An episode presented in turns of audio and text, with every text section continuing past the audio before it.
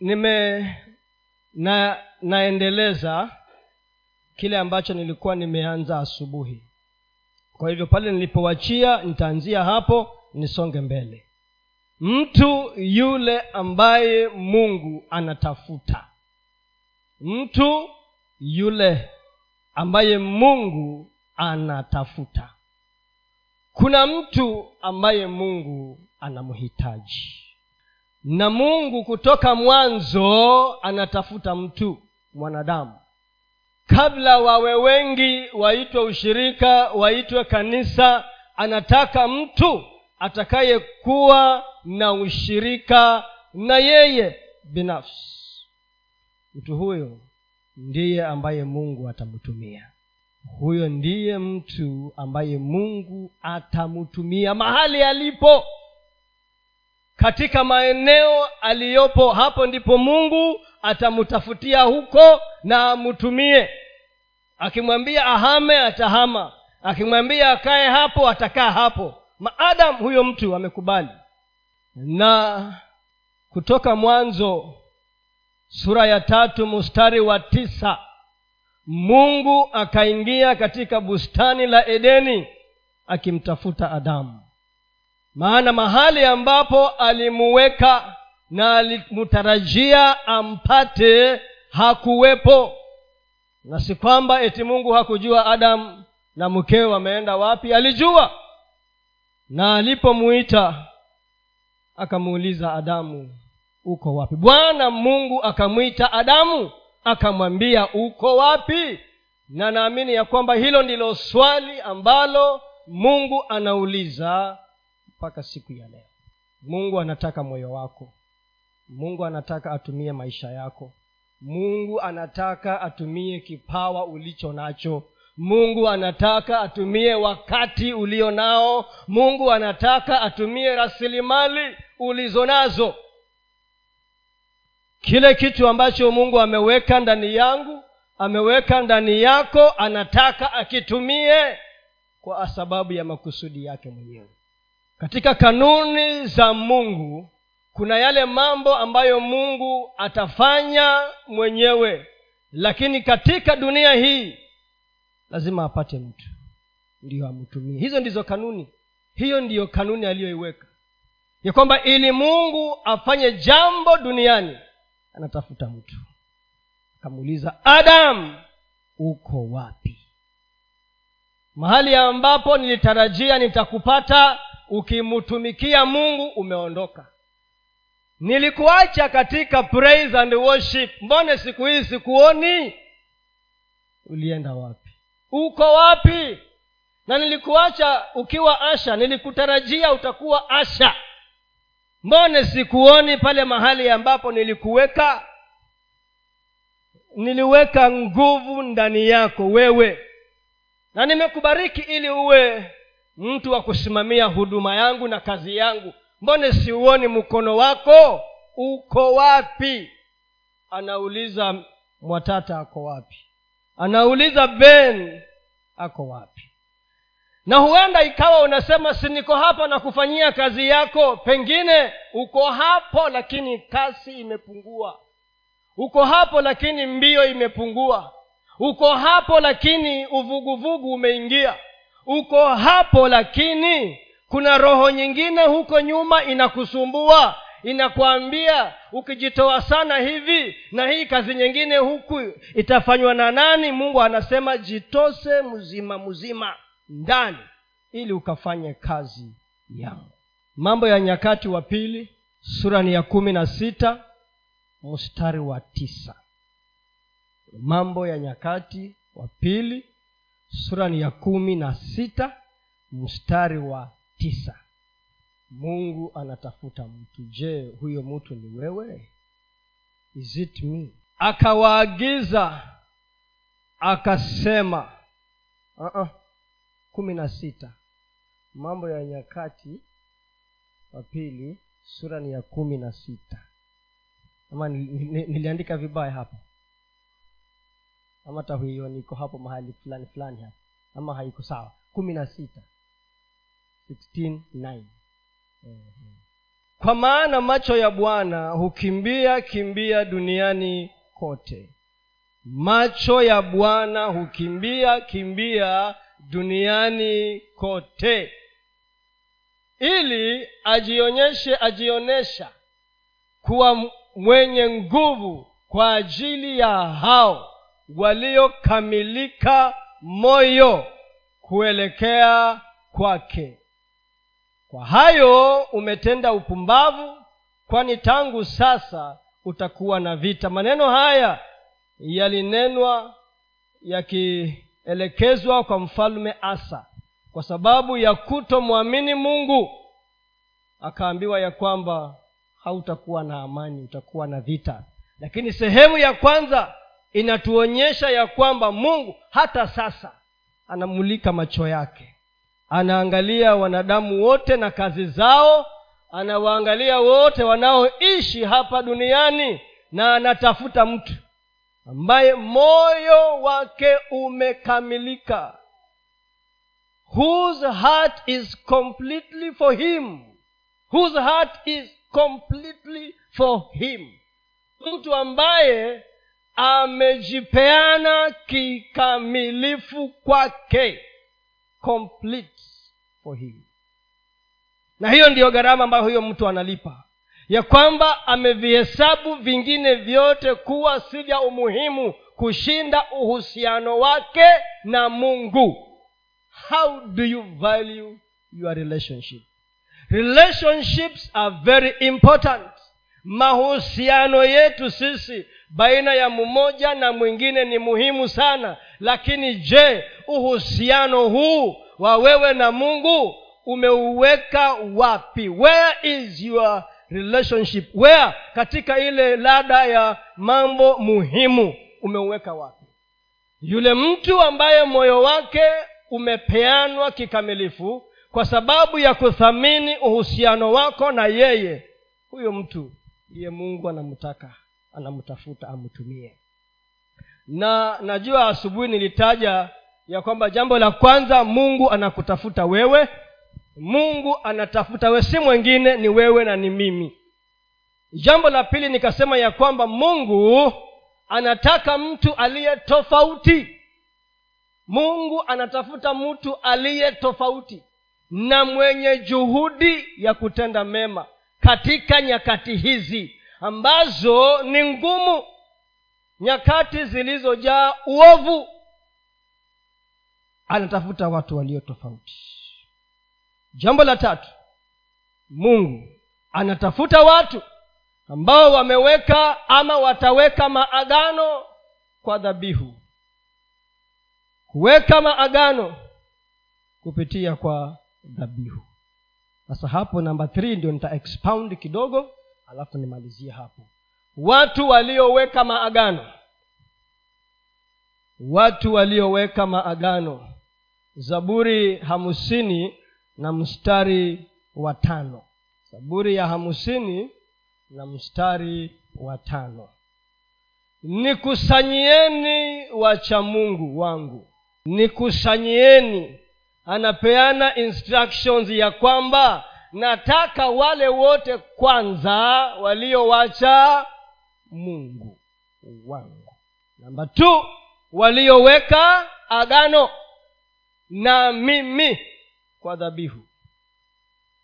Wakusanyeni hao sio kila mtu aa nitafutieni wale ambao namba wacha mungu wangu. Tu waliofanya maagano kupitia kwa dhabihu. Na najua ya kwamba tunaujua ule mstari wa warumi kumi na mbili mstari wa kwanza. Unaotwambia na kutusihi eh, na wasihi ndugu zangu kwa huruma zake.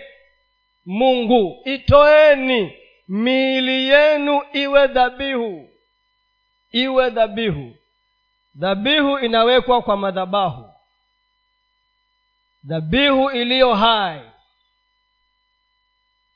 Dhabihu inawekwa ili yule ambaye anaipokea afurahie.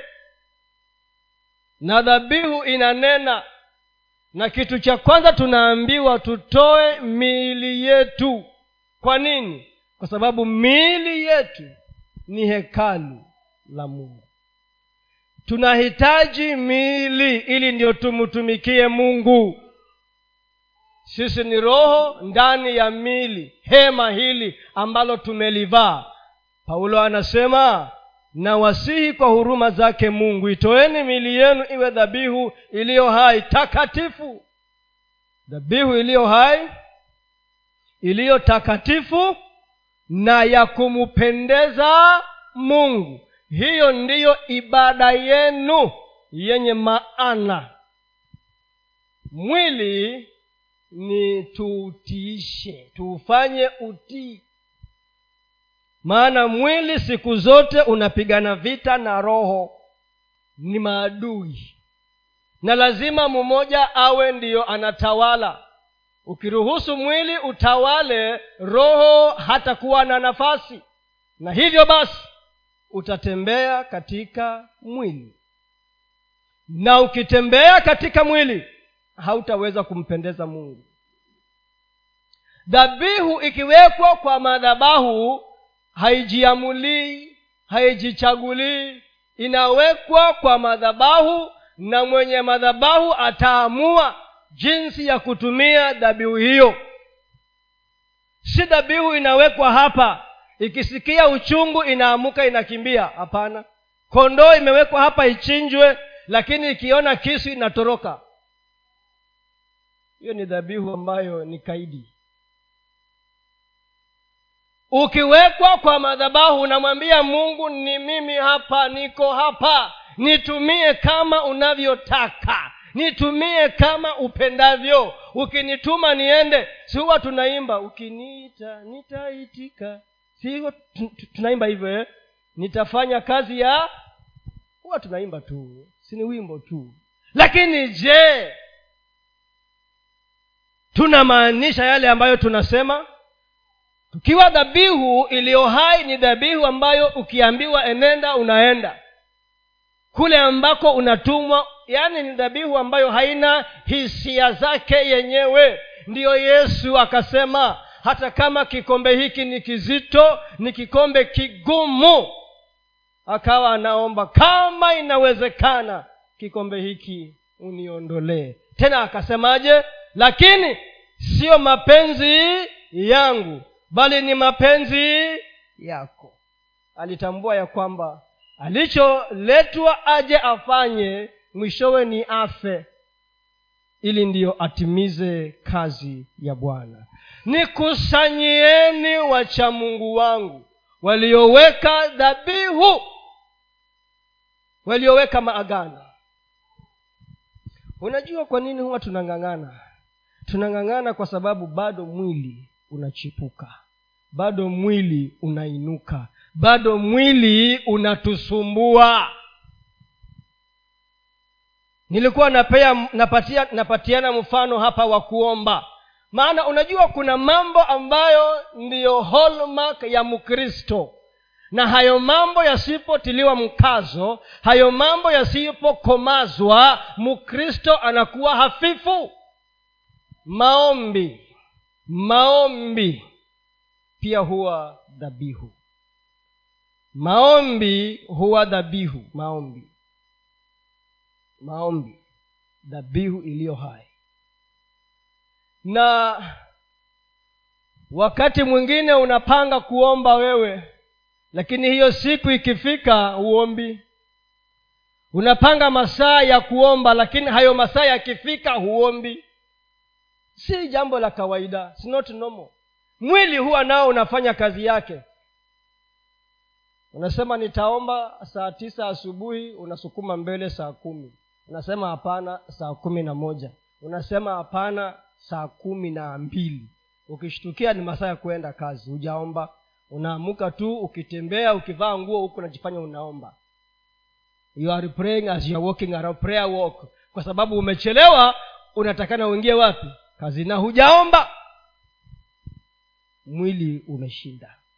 Unasema nitafunga na wale wengine siku hiyo ikifika unaamuka na kichwa kinakuuma.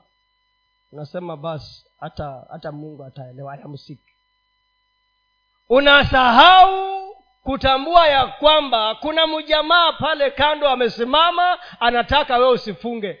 Lakini unampatia nafasi. Hebu tuone hapa kanisa lile la kwanza. Let us see what happened.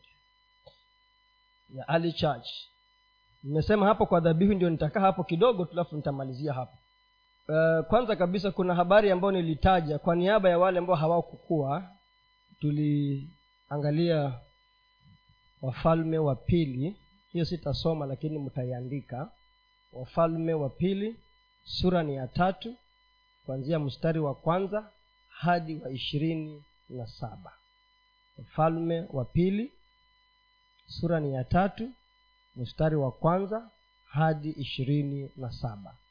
Hapo nilikuwa naelezea umuhimu wa dhabihu na ukuu na thamani uliyoiweka katika dhabihu yako. Viwango vya dhabihu ni tofauti na kila mtu atajitolea tofauti na bidii ya mtu tofauti na malipo tofauti tumeona ya kwamba pale ambapo nimewambia mu, mwandike kuna mfalme mmoja aliyekuwa si mcha mungu aliyeamua kutoa dhabihu kubwa kwake ilikuwa ni mtoto wake. Akamtoa kama dhabihu ya kuteketezwa. Mtoto wake wa kwanza wa kiume ambaye angechukua nafasi yake atawale. Akasema hivi vita vimenishinda. Lakini kwa sababu alielewa ukuu wa dhabihu ikiwekwa katika madhabahu kazi ambayo dhabihu inafanya ukijitoa wewe kama dhabihu na ujiweke kwa madhabahu ukuu wa kujitoa ukijitoa wewe mwenyewe ni dhabihu kubwa kushinda zingine zote. Na ndiposa paulo akasema jitoeni itoeni mili yenu. Huyu mfalme akatoa mtoto wake. Na kwa sababu hiyo wale waliokuwa wame up. Ukiangalia mstari wa ishirini na saba wale waliokuwa wamekusanyana wafalme wa nchi tatu three countries against one country. Nchi tatu zikipigana na nchi moja. Kulikuwa na israel kulikuwa na yuda kulikuwa na edom. Nchi tatu. Wafalme watatu wamekusanyana wakipigana na the moabites wa moabu. Na hata hao pia walitoa dhabihu yao lakini ikilinganishwa na dhabihu hii ya huyu mfalme wa moabu ilikuwa kubwa. Mungu akageuza. God changed the entire arithmetic of war. Vita wale waliokuwa wamesimama kule wakipiga hawa walijawa na hasira. Maana kuna kitu kilichafuliwa huko hewani something was changed transformed an entire environment in the spiritual realm. Kuna mtu alielewa umuhimu wa kuwa kuhani. Unajua huu ni ukuhani. Na kila mmoja wetu ni kuhani. Every one of us is a priest. Is a priest. Ndio tunaitwa a royal priesthood. Na mojawapo ya kuhani ni kutoa dhabihu sasa huyu bwana alipofanya kitendo hiki wale watu wa nchi tatu walikasirika sana walijua kumeharibika wakakusanyana na wakaenda na vita vikaisha. Ukuu wa dhabihu. Imajini ukijitoa kikamilifu. Imajini ukijipeana kikamilifu kwa mungu. Useme liwe liwalo mungu kwanza. Kinachomsukuma mungu kitanisukuma mimi. Iliyo heartbeat ya mungu ni heartbeat yangu. You can imagine what god will do. Hapo ndio nilikuwa nimeelezea ukuu wa dhabihu yako. Kuna vitu ambavyo unaweza ukavigeuza. There are things you can change by your sacrifice. Jinsi unavyojitoa kwa mungu. Unajitoa wewe mwenyewe unatoa mali zako unatoa talanta ulio nayo unatoa pesa unatoa wakati unatoa mawazo uliyo nayo unatoa kile ambacho mungu ameweka ndani yako. Ukuu wa hicho ambacho utatoa ndio utaamua vile mungu naye atajitokeza kwako. Unaweza kugeuza mambo yaliyowekwa kinyume na familia yako ukielewa umuhimu wa dhabihu unaweza kugeuza mambo yaliyoinuka kinyume na kazi yako na biashara yako. Ukielewa umuhimu wa dhabihu kwa mungu. Anasema wakusanyeni wale walio wacha mungu wangu na walioweka maagano waliomwambia mungu here i am as a sacrifice ndio mwimbaji mmoja anasema i am the sacrifice anasema mimi ndimi dhabihu i am the sacrifice. Leave me at the altar with my father. Kuna mwimbaji huimba hivyo nasahau jina lake. I am the sacrifice. Dunsin dunsin anasema mimi ndimi dhabihu. Niwache nitulie katika madhabahu ya bwana. Sina haraka kuondoka. I am not in a hurry to depart from the presence of god. Adam akaondoka uweponi mwa bwana akaenda kujificha. Akaulizwa uko wapi? God is asking this afternoon. Yuko wapi mtu yule ambaye atakaa katika madhabahu yangu na atulie na asiwe na haraka ili niweze kumwekea vitu ambavyo atavipeleka kwa watu duniani wakapate kuokoka na kukombolewa? Where is this person? Umuhimu wa dhabihu. Hebu tusome matendo ya mitume matendo ya mitume kumi. Matendo ya mitume kumi. Kwanzia mstari wa kwanza. Kwanzia mstari wa kwanza. Palikuwa na mtu kaisaria jina lake kornelio jemedari wa kikosi kilichoitwa kilichoitwa kiitalia mtu mtaua mchaji wa mungu yeye na nyumba yake yote naye alikuwa akiwapa watu sadaka nyingi na kumwomba mungu daima akaona katika maono waziwazi eh? ziko mbili mbili akaona katika maono waziwazi kama saa tisa ya mchana malaika wa mungu akimujia na kumwambia kornelio akamkodolea macho akaogopa akasema kuna nini bwana? Akamwambia sala zako na sadaka zako zimefika juu na kuwa ukumbusho mbele za mungu. Sasa sikia hapa kornelio hakuwa ameokoka. Sikia. Kornelio alikuwa hajaokoka hapo mahali mnapakumbuka vizuri sana. Kornelio alikuwa hajafanya nini? Hajaokoka. Lakini huyu bwana alielewa siri ya dhabihu. He understood the importance of sacrifice. Kama vile mfalme wa moabu aliyekuwa si mcha mungu fam, ja, taifa ambalo ni adui la israeli. Lakini akaelewa umuhimu wa dhabihu. Kornelio alikuwa mtu mcha mungu. Bwana asiyemjua mungu ambaye bado hajamkubali. Kornelio alitoa sadaka na alifanya mambo mawili. Alitoa sadaka na akafanya nini? Na akafanya nini? E, nataka nione wangapi wako pamoja na mimi. E, akaomba. Aliomba na akatoa sadaka continuously continuously. Na ukisikia kwa makini alikuwa what, na what we call regimented. Alikuwa na wakati wa kuomba. Regimented. Na nikasema hapa asubuhi ya kwamba mungu anatafuta mtu atakayekaa mahali pasiri kwake. Mahali kwa siri kwa mungu. Anatafuta huyo mtu ambaye atakaa in his secret place kornelio alikuwa mtu wa kuomba.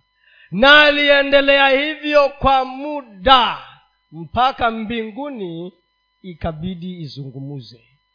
Mbingu ikazungumuza malaika wa bwana akamhujia korinelio akamwambia korinelio mambo ambayo alikuwa haja- hajayaona akaambiwa sadaka zako na maombi yako na sala zako yamefika mbele za bwana kama nini? Kama ukumbusho as a memorial as a memorial which means a reservoir. Yaani zimelimbikizana huko mpaka mbinguni ikasema hapana huyu mtu ni nani huyu? Who is this cornelio? Mbone maombi yamefurika hivi? Mbone sadaka zimejaa hivi?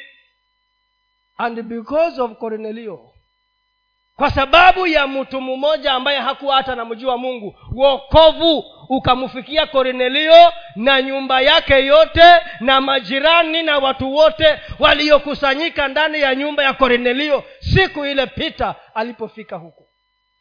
Kornelio akasababisha mungu amwongeleshe pita pita mtu ambaye hakuwa anakubali mambo ya hawa mataifa kuokoka Ah, siku hiyo naye akaona maneno akaambiwa si uko na njaa pita wanyama wote panya nani wote wakaletwa. Akaambiwa uwa hawa na ukule. Akasema sili mungu sili vitu kama hizi. Umeletewa panya nzige e, kerengende umepewa, umepewa inge umepewa nini vitu vyote. Kula! Akasema sili.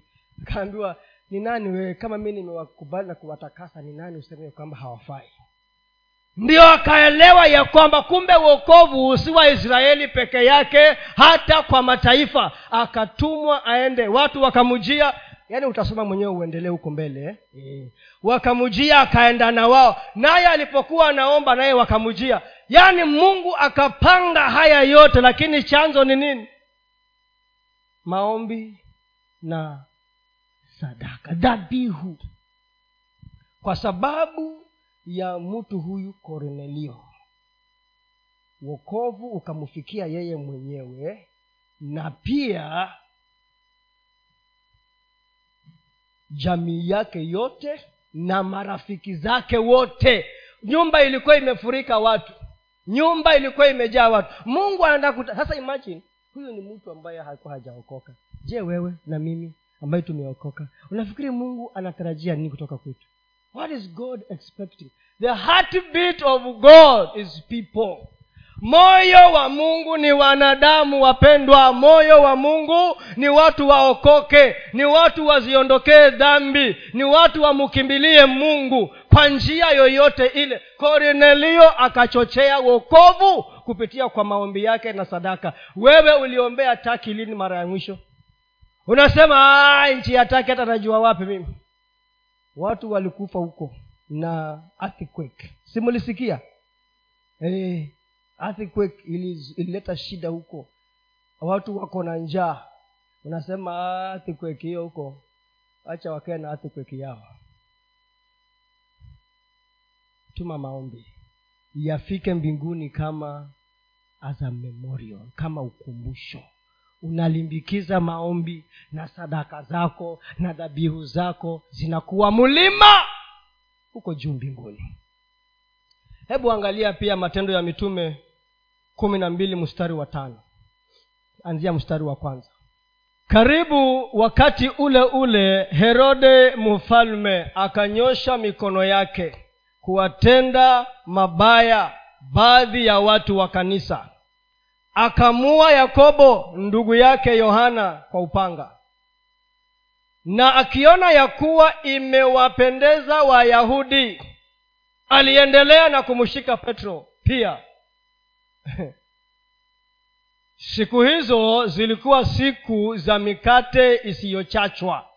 Alipokwisha kumkamata akamweka gerezani akamtia mikononi mwa vikosi vinne vya askari wane wane wamulinde. Eh, huyu eh, aliwekewa man kabisa. Eh? Mikononi mwa vikosi vinne vya askari wane wani kama askari wangapi hapa kumi na kumi na sita. Kumi na sita eh? Eh, mtu mmoja. Wamulinde. Akitaka baada ya pasaka kumtoa na kumweka mbele ya watu basi petro ah? oh, ulikuwa umerudisha nyuma. basi petro akalindwa gerezani. Sasa sikia hapa. Nalo kanisa likamwomba mungu kwa juhudi kwa ajili yake. Weka hiyo kwa kizungu hiyo verse 5 peter therefore peter therefore was kept in prison but prayer was made without ceasing of the church unto god for him. Sasa huu ulikuwa ni wakati wa mateso kwa kanisa. And by the way hata sasa the church is undergoing persecution even now. Herode akamkamata yakobo akamuua. Na kanisa halikufanya chochote. The church did nothing. Na herode akaona jambo hili limewapendeza sana wayahudi. They are happy that yakobo ameuawa. Just imagine hata leo hii ni mambo mangapi ambayo shetani anajaribu kufanya ndani ya kanisa. Tunafanya nini sisi kama wakristo? What are we doing? Tunafanya nini? Ananyemelea unaona ndugu yetu mmoja ametolewa katika zizi amepelekwa nje ameziondokea njia za bwana. What are we doing? Tunasema ah, tulijua. Huyo kwanzia kitambo alikuwa hata si mwokofu wa kweli. Tujifanya tu hapa kumbe hata hajaokoka. Hawa ndio wale watu wasubuhi hata aende atuondolee balaa kanisani. Hawa ndio wale wakaisari amekuja kuchukua wake. Tunafanya nini kama kanisa yakobo alichukuliwa akauawa and the church did nothing. Akaona oh kumbe hawa watu. Sasa akamwendea petero. Hey! wakasema hapana. Sasa umezidi. Wakakamata petero. Akawekwa ndani. Tunaambiwa hapa na maombi. But prayer was made without ceasing. Now this kind of prayer is a sacrifice this kind of prayer is a sacrifice. Praying without kuna siku askofu alizungumza kuhusu the kind of prayer i think he taught us here. Na akasema ya kwamba we should pray without ceasing. Na kila siku mambo ya kuombea tunayaona wako wapi walioweka maagano kwa dhabihu ya kwamba chochote macho haya yataona yanahitaji maombi yangu nitaomba. I will pray for the church. Wewe ukiona vile maruninga yanaongea kuhusu kanisa what do you do? Hmm? Bila kutaja majina ya wachungaji wowote. Ukiona wamewekwa pale eti hao ndio wachungaji wanyang'anyi wakora what do you do? Unafanya nini kama mkristo? Unafanya nini? Unasema ah, si hata bibilia imesema watakuja kama hawa. What do you do? Bibilia ilisema watakuja kama hawa na si wamekuja sasa. Sasa ni nini ingine imebakia? Siwaende hapana. And the church kanisa liliinuka na likaendelea kuomba without ceasing unasema ah, si tumefunga tayari siku thelathini zimeisha tukaenda kavukavu ikaisha. Hakuna ndiyo safari inaanza. Kama uliomba hujaomba anza kuomba. Start praying. Let me tell you every day issues zimejaa namna hii.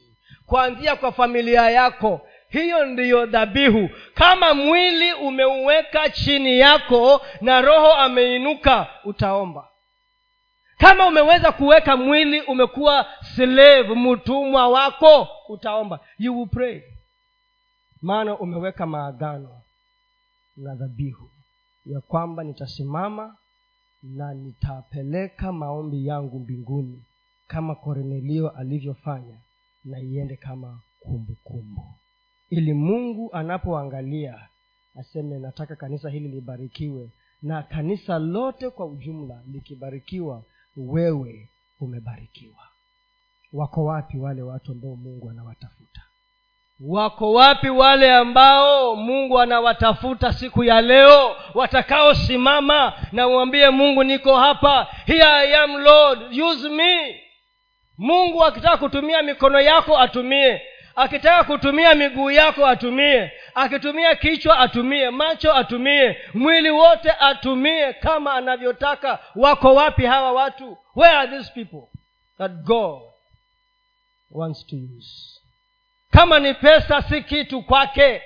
If it is money unajua tukisi, kama kuna kitu tukisikia kinatajwa pesa tunashtuka. Wanasema ah, wameanza tayari hawa nao. Hatujaanza for your own good mapastas hawajaanza ni wewe ubarikiwe. Na huwa nawaambia kila siku hapa pesa ufanisi wa pesa si maombi. Na munisikie. Ufanisi wa pesa si maombi ni kutii maagano. Covenants ambazo mungu ameziweka ni kutii. Usipotii hata uombe usiku mzima miaka yote hufunguliwi. Wako wapi hawa watu? Nataka nimalize nikisema hivi nataka nimalize nikisoma hapa katika matendo ya mitume sura ni ya pili kuanzia mstari wa nataka nitafute mahali hapa kwa kuanzia.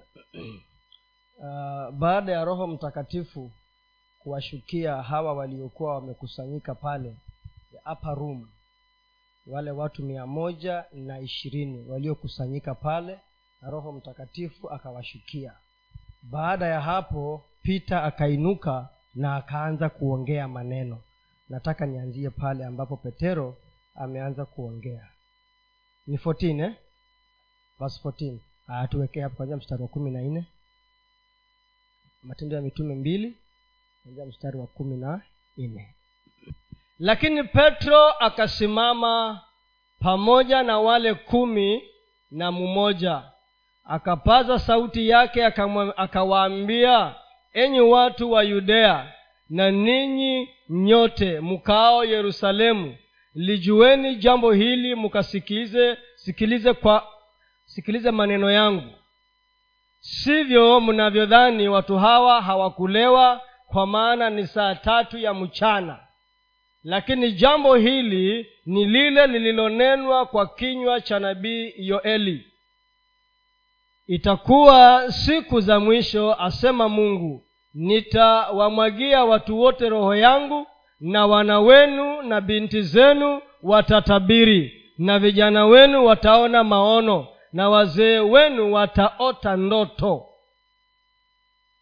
Naam na siku zile nitawamwagia watumishi wangu wanaume na wanawake roho yangu nao watatabiri nami nitatoa ajabu katika mbingu, mbingu juu na ishara katika nchi chini. Damu na moto na mvuke wa moshi. Jua litageuka kuwa giza na mwezi kuwa damu kabla ya kuja ile siku ya bwana iliyokuu na iliyo dhahiri. Na itakuwa kila atakayeliitia jina la bwana ataokolewa.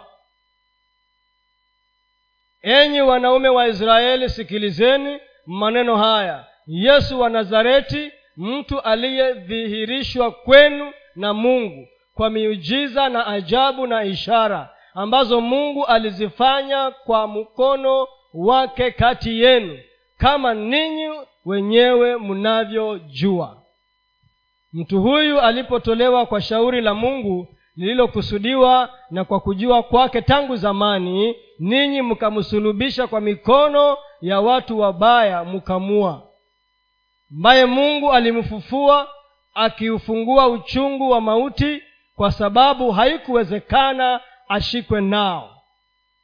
Maana daudi ata, ataja habari zake. Nilimwona bwana mbele yangu siku zote kwa kuwa yuko upande wa mkono wangu wa kulia nisitisike nisitikisike yes.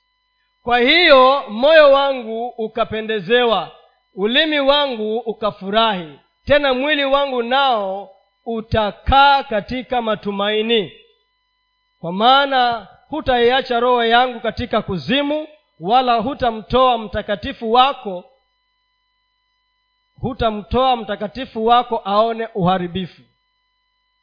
Umenijulisha njia ya uzima njia za uzima utanijaza furaha kwa uso wako.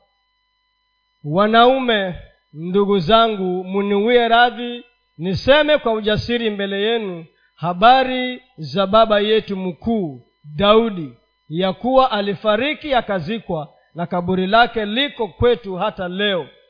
Basi kwa kuwa kwa kuwa ni nabii akijua ya kuwa mungu amewaapia kwa kiapo ya kwamba katika uzao wa wazawa wake atamketisha mmoja katika kiti chake cha enzi. Yeye mwenyewe akitangulia kuyaona haya alitaja habari za kufufuka kwake kristo na kwamba roho yake haikuachwa kuzimu wala mwili wake haukuona uharibifu. Yesu huyo mungu alimfufua na sisi sote tumashahidi wake. Basi yeye akiisha kupandishwa hadi mkono wa kulia wa mungu na kupokea kwa baba ile ahadi ya roho mtakatifu amekimwaga ame kitu hiki mnachokiona sasa na kukisikia.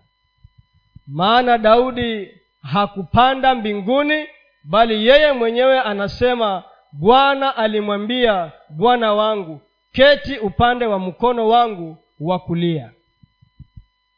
Hata nitakapowaweka adui zako chini ya miguu yako basi nyumba yote ya israeli na wajue yakini ya kwamba mungu amemfanya yesu huyo mliyemsulubisha kuwa bwana na kristo walipoyasikia haya wakachomwa mioyo yao. Wakamwambia petro na mitume wengine tutendeje ndugu zetu? Petro akawaambia tubuni mkabatizwe kila mmoja kwa jina la yesu kristo. Mpate ondoleo la dhambi zenu nanyi mtapokea kipawa cha roho mtakatifu. Mm-hmm. Kwa kuwa ahadi hii ni kwa ajili yenu na kwa watoto wenu na watu wote walio mbali na wa, kwa wote watakaoitwa na bwana mungu wetu wamujie akawashuhudia kwa maneno mengine mengi sana na kuwaonya akisema jiokoeni na kizazi hiki chenye ukaidi. Nao waliolipokea neno lake wakabatizwa na siku ile wakaongezeka watu wapatao elfu tatu. Wakawa wakidumu katika fundisho la mitume na katika ushirika na katika kuumega mkate na katika kusali. Hayo mambo rudi tu hapo hapo 42 kanisa la kwanza lilijengwa juu ya hii misingi kanisa la kwanza lilijengwa juu ya hii misingi. Walidumu katika fundisho katika neno. Walidumu katika neno. Na katika ushirika fellowship katika ushirika. Na katika kuumega mkate where there is fellowship there is swallow. Kwa hivyo ni kimungu eh? Ukikutana huko msikose kunywa chai. Kama iko kunyweni na mumshukuru mungu ni neno la mungu. Maana wale wenzetu waliyafanya hayo. Na katika kusali katika maombi. Huo ndio msingi uliowekwa na mitume tangu mwanzo. Na kanisa limejengwa juu ya mitume hawa na manabii wao wote. Wakawa wakidumu endelea. Kila mtu akaingiwa na hofu ajabu nyingi na ishara zikafanywa na mitume. Sasa unaona ishara na maajabu yamekuja baada ya yale mambo pale juu eh? yaani ni mtiririko unafuata. Kuna mambo ambayo huwa ni automatic kama tumekaa katika misingi toka mwanzo. Na wote walioamini kama sisi eh, tulio hapa wote walioamini walikuwa mahali pamoja na kuwa na vitu vyote kishirika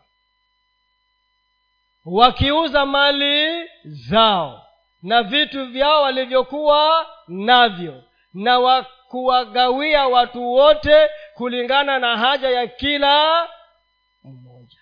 Na siku zote na siku zote kwa moyo mmoja walidumu ndani ya hekalu wakimega mkate nyumba kwa nyumba na kushiriki chakula chao kwa furaha na kwa moyo mweupe pepepe.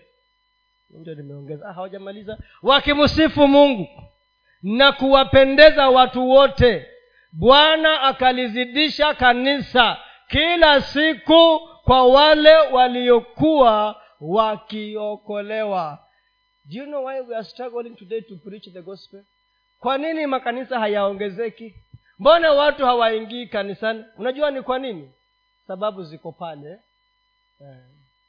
tusitafute mahali kwengine. Sababu ziko wapi? Ziko pale. Mtiririko uliowekwa na wale walioanza kanisa tangu siku za kina petro walituwekea msingi. Kilichosalia ni sisi lakini leo hii kanisa limejaa kinyume ya yale ambayo tumeyaona pale. Tumejaa na ubinafsi tumejaa na mikono gamu tumejaa kujipenda wenyewe tumejaa hayo mengine yote. Lakini leo mungu anasema mtu nayemtafuta ni mtu atakayerudi katika msingi wa kanisa la kwanza. Mtu ambaye namtafuta leo ni yule mtu atakayerudi katika misingi ya kanisa la kwanza. Mbone huendi ushirika? Kwa nini huendi ushirika? Oh ushirika uliwekwa jumapili. Tumetoka kanisani watu tumechoka. Hatuendi. Okay. Hayo ni yako. Nani alisema msiweke siku nyingine?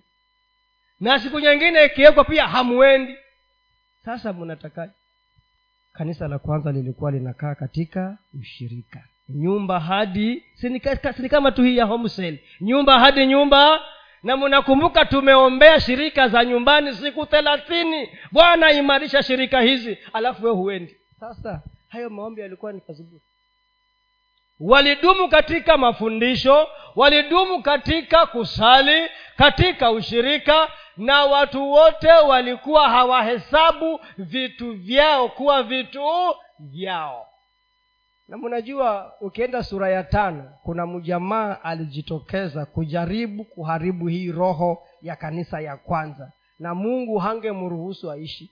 Lakini mungu leo hii unasema neema inatosha. Mbona ndugu huji ushirika neema ya bwana imenitosha.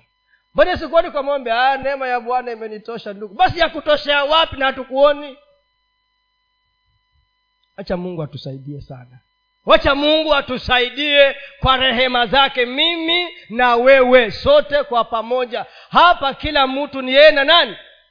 Yes ndiyo tuweze kuwa na ule umoja kama hawa mabwana walidumu pamoja. Hebu simameni. Unakuanga na tabu ukipanda hapa. Nikiwa pale nilisema 30 minutes on nikipanda hapa imesoma. Hebu simameni tuombe